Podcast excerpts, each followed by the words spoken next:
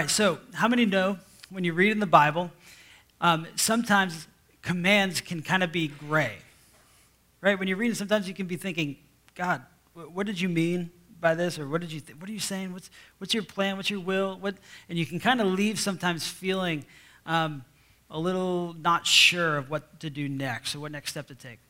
But then sometimes in the Bible, the, the Bible is just black and white, isn't it? Like just, just gives you this very clear, definitive command that Jesus gives you. And aren't you so thankful for those times when you're reading the Bible? You're like, thank God that He just gave us this command here. And it's so easy to, to figure out. Then we got to figure out how to go do that. But those commands are so, so relieving that we know that Jesus is saying, This is what I need you to do as my church. Well, he gives us one of those commands in John chapter 15, and it, it, says this in verse 12. It says, This is my commandment love each other in the same way I have loved you. And then you're like, Thanks for the easy one. Thanks for the softball there, Jesus. Like, because you died for me, and that's what I have to. Okay, I'm not maybe this should be more gray than it is. I don't know. This is, seems like it could be much more going on. But verse 12 This is my commandment to love each other in the same way I have loved you. There is no greater love than to lay down one's life for one's friends. And so, what I want to do really this year as a church, and really, but specifically over the next number of weeks, is I want to explore what that phrase is. I want to explore what it's like for a community of people to love each other the way that Christ loved the church, to love each other the way that Jesus loved us. I want us to, to kind of dig around that and, and explore that a little bit um, and, and, really figure out what the definition of that is. Because sometimes, you know, today in a lot of culture, the, the word love, you throw it, it gets thrown around and battered around. And my kid one at one minute says he likes me, but he loves his new Batman car. You know, like so there's all these multiple definitions of what that is. But really, I want to explore together over the next few weeks is how do we love each other the way Jesus loved us? And, and really, what does that do? Like, what, what, what is like the point of, of any of that? If we love Christ and Christ loves us, and then he says, from you, you're going to pour out this love that loves other people, and that there's going to be something to that. What does that mean? Um, I, I love, there's one rabbi that talks about the Bible as a, as like a jewel. And sometimes you kind of look at that jewel and you spin it around, and the light casts all different ways as you move it and cast it. And I think that's what this verse is going to do as we just simply learn how to love each other the way Jesus loves us. But you know what's like fascinating about Bible study sometimes is that what makes this verse possible is that we love each other in the same way that I have loved you. And so in order to love someone, there needs to be someone to love. You're like, thanks for the simplicity there, Brandon. Like there needs to be someone to love. There needs to be in each other in order for us to love each other the way Jesus loved. But he, because here's the deal sometimes is that we find it much easier for us as people, especially as followers of Christ, to do this thing alone because we don't have to change very much. We don't have to shift our viewpoints. We don't have to change our behaviors because really it's just easier to come and be a part of the Sunday gathering and that's it. And in fact, sometimes in, in, your, in, your, in your struggle, sometimes in your deepest struggle, what you do is you move away from people because it's just simply easier than it is than to, than to think about how to um, you know, portray yourself or think about how to change. Sometimes you just move away from people altogether and say, maybe I'll jump back in when my life is just a bit easier. When I don't have to worry about the response that I'm going to get from people when I really just can, can just sit and be comfortable in my own skin and not really push anything that, that is really going to make me change much. There needs to be in each other in order for us to love each other. And, and what the Bible is ultimately going to teach us, and what he's going to teach us today uh, through a bunch of different verses, is, is the simple truth that you can't live life alone. You can't do it. And this isn't like just something that you can't live, like, like it's a simple phrase like, oh, you just can't do that. Like you were literally created, hardwired in a way that doesn't allow you to live life alone. We're going to explore that today. But I just want to let you know, just as your pastor, just how expectant I am for God to do this type of work in us as his church on how to relate well with each other. Um, we're going to be starting our groups this week. If you're not in a group, there's still time to get in one. You can go to our Next Steps booth and, and do that. You definitely want to engage uh, in our groups. That's where most of, most of our life happens as a church. You want to go, you want to be a part of that for sure. But you want to p- participate in this because I think what's going to happen is the, the, when we explore how to love each other the way Jesus loved us, you're going to begin to see stuff that, that, that really changes who you are, changes how you begin to see the world. And, and so I'm so expecting that God's going to do this big deepening of our roots together as a church and ultimately what he's going to do through us into the world. And so today, um, three reasons why you need community, um, three reasons why you need an each other in order to do this well, three reasons why you can't live life alone, three reasons why you need community. And that's number one, you were created for it. You were created for community. The reason why you need community, the reason why you need relationships is because you were created for it. Now, um, th- throughout the Bible, there's multiple times that we're interacting with information that will pour us into, that will push us more to study the world of science. Um, and so, for some of you, maybe you have a background in that, or maybe an interest in that, some sort of hobby. Um, but, but, I'm coming, but I come from the, from the belief that science and religion don't have to separate each other, separate from each other. In fact, the, when you dive into science, most of the time, I believe that what, the more you dive into the scientific world, the more of a deeper appreciation, understanding of God that you'll have. Because God created the world, because God started it all, because God designed it, you're going to explore the depths of Christ and the depths of the unsearchable riches of Him as you begin to understand what He created and what He designed all the more. And you can begin to understand what you understand when you begin to understand all of that the stuff that he designed and created you will begin to worship him in, in a different way and this happens exactly the same with humans, the more and more you study psychology, the more and more you understand the brain, you'll begin to say, God, I can't believe the work that you do. And what I mean by this is this that as humans, you are what you're, is called a social species. Everyone say social species. All right, because you'll never say that word again, that phrase again, ever. But, but you just need to get that out of, out of your system. I know you were just chomping at the bit to say that phrase today. So you are what is called a, a, social species, meaning front in, like in the way that you were created, in the way that you were designed, you were built for relationship, meaning that you were literally created to build relationships, to build structures that put you with other uh, humans. So that's why we have marriages and families and organizations and cities. And that's why we kind of clump together in much different ways. We have churches and Lions clubs and sports organizations and all Rotary clubs and, and, and, and uh, Chamber of Commerces and all that sort of thing. Um, we have all these people that group together because we as humans were literally built and hardwired with this design to be with other people and, and, to be with other uh, things. So there's, there's, there's many different social species, um, but you were literally created with the need for other people. So much so that you will have what, that your body will send you impulses and signals that you need to be in relationship. So when you get hungry, you start to feel what? Hunger, right? That's just, you know, no trick question there when you get hungry, you start to feel hunger. In the same way, because you're social, you're created as a social species, you will start to feel the signals and impulses that you need to be in relationship with someone else. You need to engage with someone else um, in different ways. Now, th- look at the school of fish. Because I bet when you came to church this morning, you thought, man, we're going to look at the school of fish at some point. Look at there's thousands of fish in this school. And they're spinning around. And what they're doing is that the, the, the fish on the outside, the reason why it's spinning is, is one for some mating reasons. We're not going to get into that today.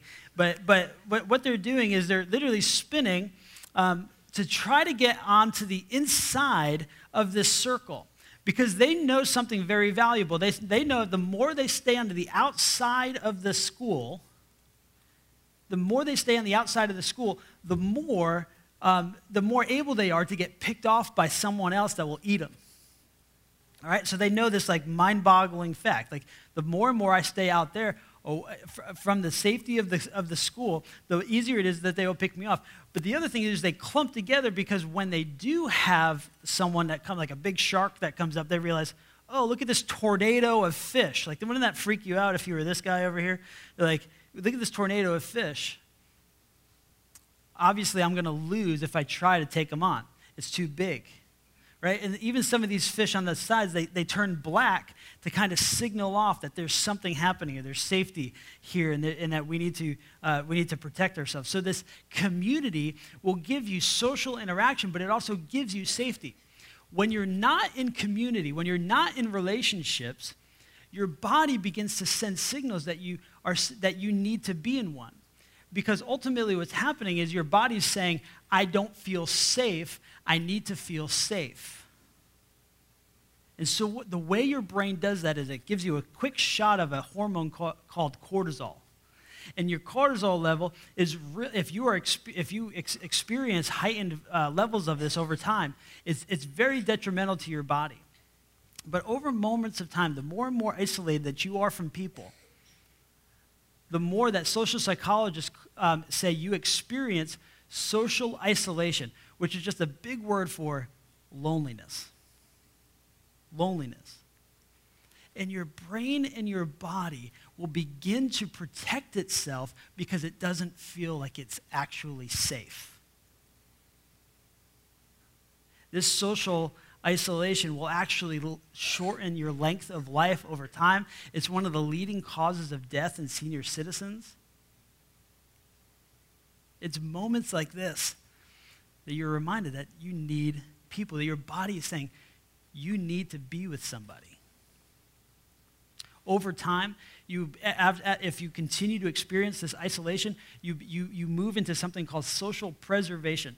And you're literally not able to put yourself in someone else's shoes and empathize where they are because you're so concerned about your own safety. You become ultra defensive, you become all about yourself because you want to protect yourself from any outside harm.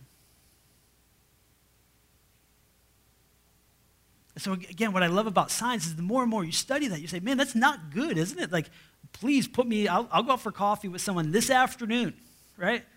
That's all really bad news. And then you open up the Bible to Genesis chapter 2, and then you see this phrase. Then the Lord God said, It is not good for the man to be alone. And you go, Oh, yeah, it's not. It's not good. It's not good for you to be alone. He actually continues on into verse 22. He says, The Lord God said, It's not good for man to be alone. Then the, the, the Lord God made a woman from the rib, and he brought her to the man. So, so the, as the text goes on in Genesis 2, it says that it's not good for man to be alone. So, what does God do? Is he puts him in a community with someone else. He institutes marriage and he puts you in a community in general with other people. The Bible says that they were both uh, naked and unafraid with each other. And that's not just some phrase about marriage, although that, that, that dives us into that, but it's a, really a statement about what it's like to be in community that God designed. It's, it's telling you about what it's like to be in a community that God designed you to be in. That there's this safety, an ability to be vulnerable, a comfort, And now, Paul, the Apostle Paul, he takes this a step further. He says, okay, so you were literally designed, created in your, in your bones to be in relationship with people. It says you're not good to be alone. God Himself puts you in communities, creates you in this way, gives you impulses when you're lonely so that you can begin to grow. And then Paul takes it a step further in Ephesians 5. He says, of this verse, he says, Therefore, a man shall leave his father and mother hold fast to his wife, and the two shall become one flesh. This is a mystery. This mystery is profound. And I'm saying that it refers to Christ and the church. Okay, okay. Let me go Bible geek on you for one second here. That is fascinating. You were created by God. The DNA, bones of your body, your brain, to be in relationship with other people. So much so that your body sends you signals that you need to be in it. And that God understands you when you're lonely, puts you with other people. Paul says that he, he that, that understanding is found within the local church. You were hardwired, designed to be connected to a group of people that are helping you pursue Christ.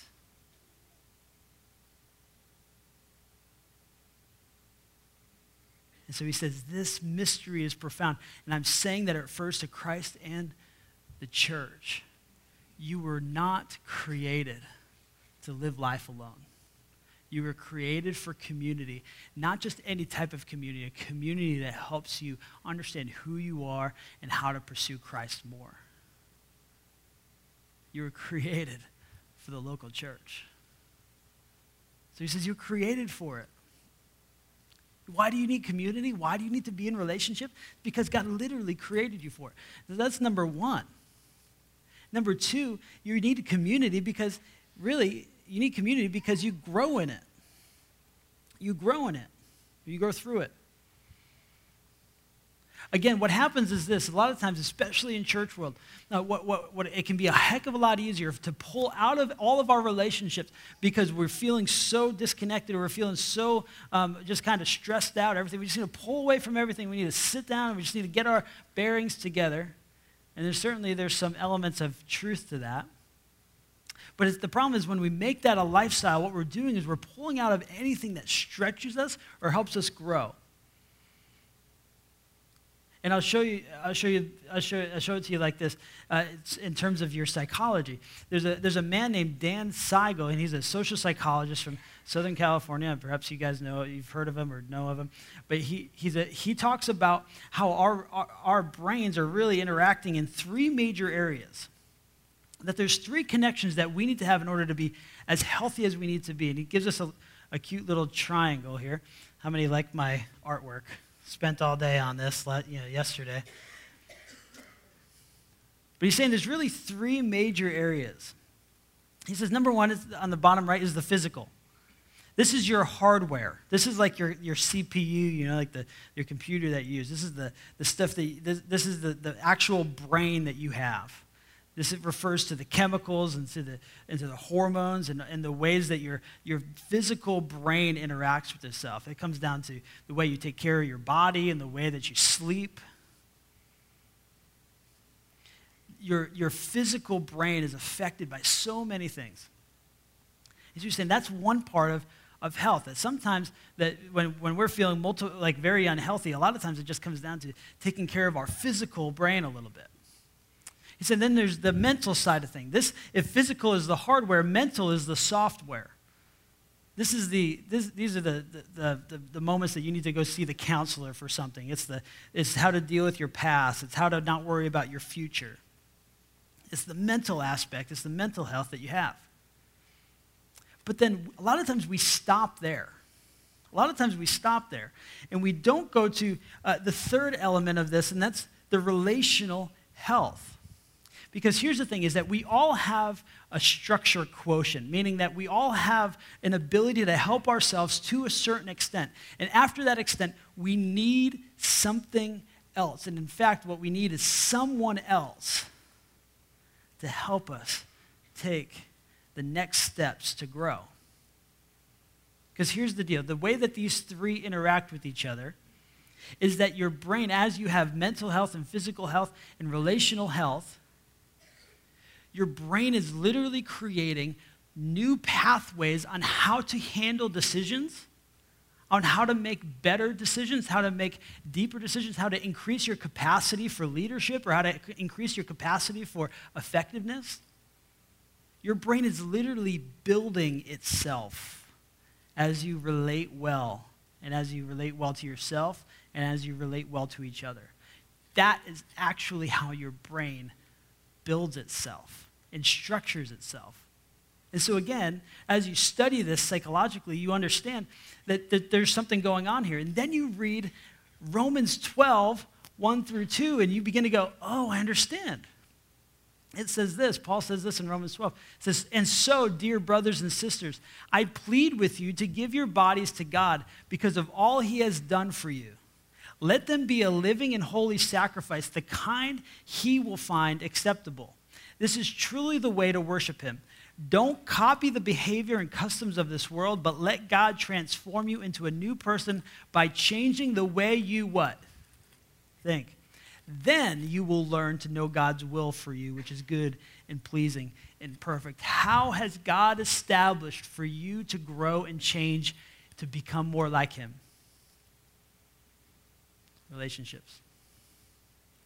Relationships.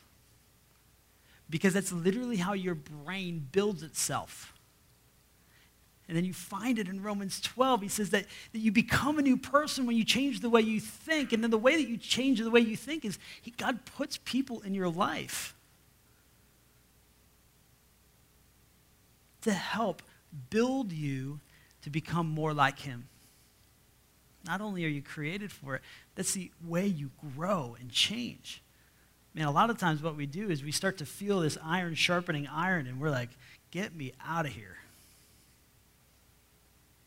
When I was 21, I was, I was working at a place. How many, you, have you ever liked those places? You ever, if you've ever worked at a place where you really, really loved the people, but you hated everything else? You ever been there? You're like, I just hate working here, but I love the people. I don't get it. And, and I was, you know, 21, 22. I was trying to find out how to, uh, I was trying to figure out how to just fit in more and how, how to just settle in a little bit more. This was before they did all the studies on the millennials. You know, I'm a millennial, so Found out that I don't work very well yet, but whatever. Paid all that money to find that out, man. I can't believe it. Just kidding. And I was finding out that it just, work wasn't going super well, but that God had put in, in just in a personal way in some relationships, some older men that were in my life that were more seasoned in organizational skills, right? So um, we had a, a, VP of sales for, somewhere, for a, company, a, big, a big cleaning company down in Philly. Um, we had a, a VP of, of, uh, of servicing for a, for a big hospital chain right there in, in where we were living. Um, and we also had a, an HR director of a big, big, big church about 45 minutes from where we were. And, and God had put these, all these men in my life that were on the, the 30 and the 40 year mark of working um, and, and say, hey, Brandon, you got to get ready to buy a lot of lunches over the next few months. I said, all right. So over the next like six months, what I did is weekly, I met with one of those three guys, and I just said this, what do I need to do to do this better? Because what I was realizing, you, you don't sit down in conversations like that and say, can you tell me all the ways they're wrong so that I feel better? That's how I started out. One of the guys was like, You're not going to change if you're asking that question. I was realizing that I was the one that was sticking out because I was the one that hadn't grown yet. I was the one that hadn't changed yet. And what God did is He put me in the lives of some different folks. And what I've realized is that every single time that I've moved places, there's always been two or three men in my life that are just able to have that type of insight into, into who I am.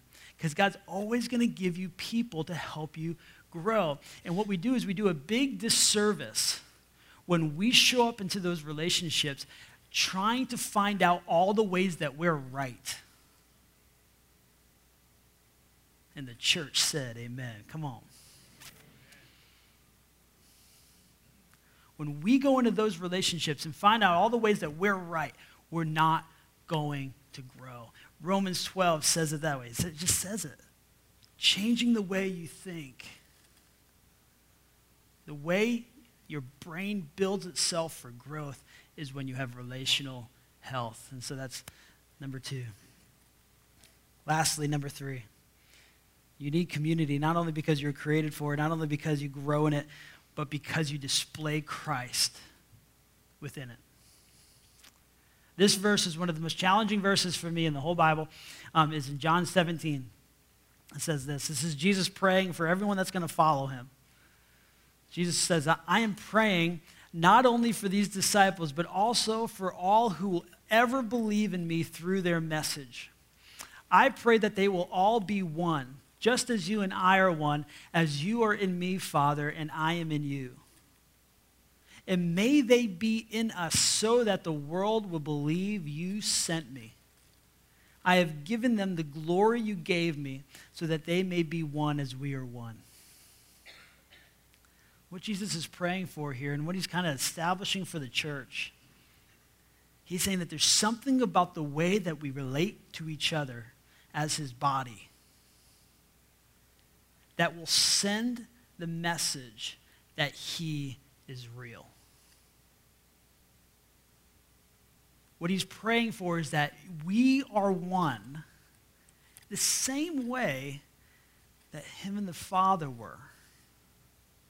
And so he's pulling up this Trinitarian language that somehow you are displaying Christ. You are showing the world what God is like when you love each other well. Wow. He didn't say that you will be showing the world what he's like when you serve really well. He could have said that, right? He could have said, You're showing the world what, what I'm like if you, if you have, you know, if, if you're really. Uh, uh, if you're really accepting and really open to, to, to every, everyone, don't change anything. He didn't say that. He didn't say that, that the world will know um, that I'm real based off how, um, just, just kind of how approachable and witty and sarcastic, maybe, or whatever, and how fun it is to be around. That's not what he said. Don't you think it would be a little bit easier if that's what he said? No, he says, the world will be, dis- the, the, that, that I will be on display through a church that loves each other well.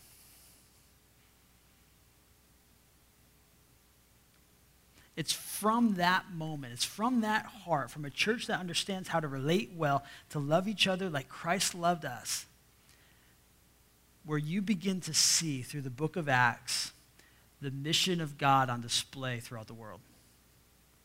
Where you see justice in ways that you've never seen before.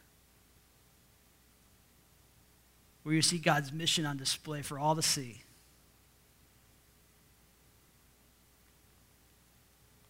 When you read the New Testament, it's from a, a community of people that know how to love each other well, that know how to interact with each other well, that know how to relate to each other well. Now, this, these relationships, they're not just like the dude at the bar that you, get, that you get a beer with every once in a while. That's not what he's talking about. He's not talking about the guy that, that, that you're sitting back just watching the Sox game, not saying anything. That's not the type of relationship. In fact, the same guy, the same guy, Daniel Siegel, he talks about the four corners that every relationship kind of experience from time to time, but different relationships and different connections that you have with different people. And he talks about corner one relationships are disconnected relationships. These relationships are people that you just aren't even sure they like you, let alone love you. You're not sure that there's, there's just no signal that you, that you have any sort of relationship with them. You're really just you're really just not sure of the future of the relationship, there's not much uh, to, that you're just questioning a lot about the, the interaction there. So, there's corner one relationships are just completely disconnected relationships. These are usually where the, the relationship will be moving towards ending um, at some, um, some, uh, some point or another. He also talks about corner two relationships. Now, corner two relationships are bad connections. It's kind of like having a cell phone. You kind of go through a spotty uh, run. I have AT&T, so that's kind of like my whole life. But um, it's, it's, it, it's a bad connection. You're just, you're not hearing each other well. Um, but more than that, more than that, bad connections are relationships uh, that just make you feel bad. And so bad relationships are people, are, are, are people that you're hoping to get approval from. They're people that you're hoping to get um, interaction from, and they're just never going to give it to you. But yet you're somewhat like addicted to trying to get that approval, trying to get that attention, trying to get their, um, trying to get their, uh, trying to get a thumbs up from them. And, and what's, what makes it worse is that sometimes in corner two connections and bad connections, they give little pieces of it. They just they release it every once in a while. That just keeps the cycle moving on and on. And you you might know something about that. Corner two is just bad connections. Corner three are fake connections because here's the deal. Sometimes you can feel disconnected for only so long. You can only have so many bad connections for so long that eventually you just want to feel good, don't you? And so, corner three fake connections are the things that you go to or the people that you go to that don't really help you grow, but they just make you feel better. And so, some of these relationships could be wholesome, could be good, but sometimes they're just not. Sometimes these are, are relationships with substances that just you, you kind of go to and explore to, to make things feel better. Sometimes they're people that you just kind of go to, you just want to go, uh, you know, mess around with in order to make you feel better. Have that, have that conversation with or have that interaction with. They're fake connections. They're actually not helping you become the person that God created you to be, and yet you're continuing to go there for that same feeling of just, I just want to feel good. But lastly, he talks about corner four connections, true connections. And really, over the next six weeks, I'm going to be talking about the essential characteristics of what we need in people to be corner four relationships. What are the characteristics that we need in this type of relationship that's going to help us grow? They're going to help us move. They're going to help us become more like Christ. Because if we're going to love each other well, that's Jesus' command, is to love each other like I have loved you. We need to get to understand how he says to love. We need to get to an understanding of what he says love is and what we do for each other to become more like him. And he, he, he lists them out kind of this way. Um, you could throw that, uh, throw that list on the screen. Love in the Bible talks, is, is, is you find it in six different ways six different words that we're going to be exploring over the next few weeks. Number one is commit. This is a, a rugged commitment to the other person, one that helps you support them. With, you're with them. You are a safe person. And, and, what, and really, what, what this type of person does is, is defangs some of our circumstances. Because how many know our circumstances can, make, can feel like we're in the fangs of something, right? These people are for you. They, they push you and they advocate for you and they t- help you see the next steps that you need to take. Meaning they don't just let you sit around and complain, they help you actually help you take a next step. Unto is you help build, is that sometimes they create the structure for you to help you take that step and, and, and, move, and move you uh, in the right direction. Unite is that you resolve conflict. And I'm really excited about this one because sometimes, if, I'm not sure if you know this, but conflict happens in relationships. Maybe that might be news to you today, I'm not sure. But, but, but, but God really, in the, the scriptures give us a really clear understanding of how to resolve conflict in a godly way. Can't wait for that one. Um, and then the last one is fill, that you can fill the gap with trust, that you're a trusting and a trusted person. Paul has these relationships. And uh, we're not going to read it through, we're going to read through the next number of weeks. But Colossians 4 gives us this list of relationships that Paul had, that he had corner four relationships, these true connections to becoming more like him, that served alongside of him in ministry. They were corner four connections, people that were, that were helping him take next steps and helping him really get the work of God done through all of the uh, ancient Near East. And so we're really going to explore relationship by relationship what this looks like in the scriptures and how we can take a look at it today. Because when we say love each other, we have to know what love means. We have to understand how we can actually do that. But, but more than any of that, we have to understand this why any of this is even possible is because Jesus came, he lived, he died, and he resurrected. The resurrection, the life, the death, and the resurrection of Jesus, the gospel makes relating to people possible. He talks about it this way in, in 1 John chapter 4. And this is an incredibly uh, challenging verse, set of verses that help us that help us understand really what, what God's looking for us when it comes to this stuff. And this is what it says, John 4, verse 7. Says, Dear friends, let us continue to love one another, for love comes from God. Anyone who loves is a child of God and knows God. But anyone who does not love does not know God, for God is love. God showed how much He loved us by sending His one and only Son into the world so that we might have eternal life through Him. This is real love. Not that we loved God, but that He loved us and sent His Son as a sacrifice to take away our sins. That's what He says love is. Not that you're able to love, but that Jesus loved you, and because Jesus loved you, now you're able to love. And you're able to love because you're casting all of the ways that you're not like him down at his feet. Because here's the realities of what sin created sin caused in all of us separation. As soon as, as Adam and Eve fell to the temptation of the enemy, it caused a separation between God and man. Sin does the same thing in us it causes separation. All the ways that we're not like God.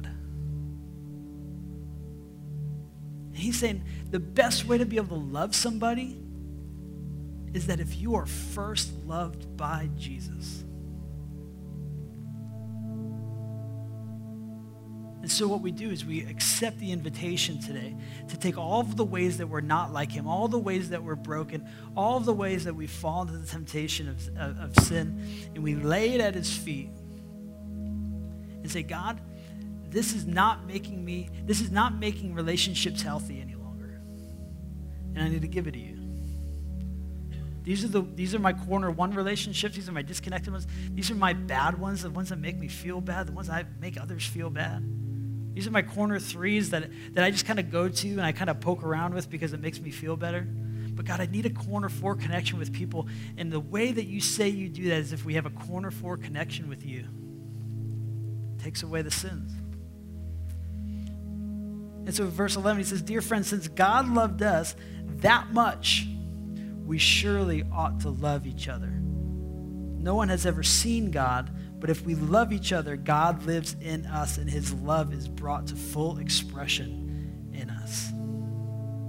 Since God loved us that much, surely we ought to love each other. These relationships aren't just any relationships, they're built off the gospel. It's the fact that Jesus died for you that makes all of this possible. And they're just not just these these relationships that let you do whatever the heck you want. They're relationships that we bind together to say, hey, you know what? Let's, let's figure out what it looks like to look more like Jesus. He says, surely we ought to love each other well. Surely we ought to love each other well because we're not based off anything but the gospel. We're not based off chairs or pews or rugs or donuts or whatever it is. We're not based off any of that. surely we ought to love each other because God loved you. And so that's the invitation today is that we can have corner four relationships with others because essentially Jesus gave that to us. And he did so much for you that surely this should rise up from within a heart changed by Christ to become more like him. Ultimately begin to see all that that does. I can't wait to see what that looks like. Can you? I cannot wait to see a church that can interact and relate with each other in a way that truly lives John 15 out. Let's pray. Jesus, God, we want to live the command of Jesus to love each other like you have loved us. God, help us understand what that means. God, give us capacity to learn, give us capacity to understand, to feel. God, stir our affections for you and for others. God, we want to be we want to have impact. And God, it starts here. John 17 says that, that the world will believe that you were sent because of our love for each other, because of our unity. So, God, I pray through the next number of weeks that you can show us the characteristics and give us people with these characteristics that are going to show us how to grow and how to love and how to live life with you. God, we pray for all the things that you're going to do in the midst of this. God, we're expectant. God, not just for next week and our first Sunday, but God, also for this next 12 weeks of all that God is actually, all that you're actually going to do as you bind us together to be a display of what Christ is, of who Christ is in the world that seems so broken. God, give us expectancy for this today.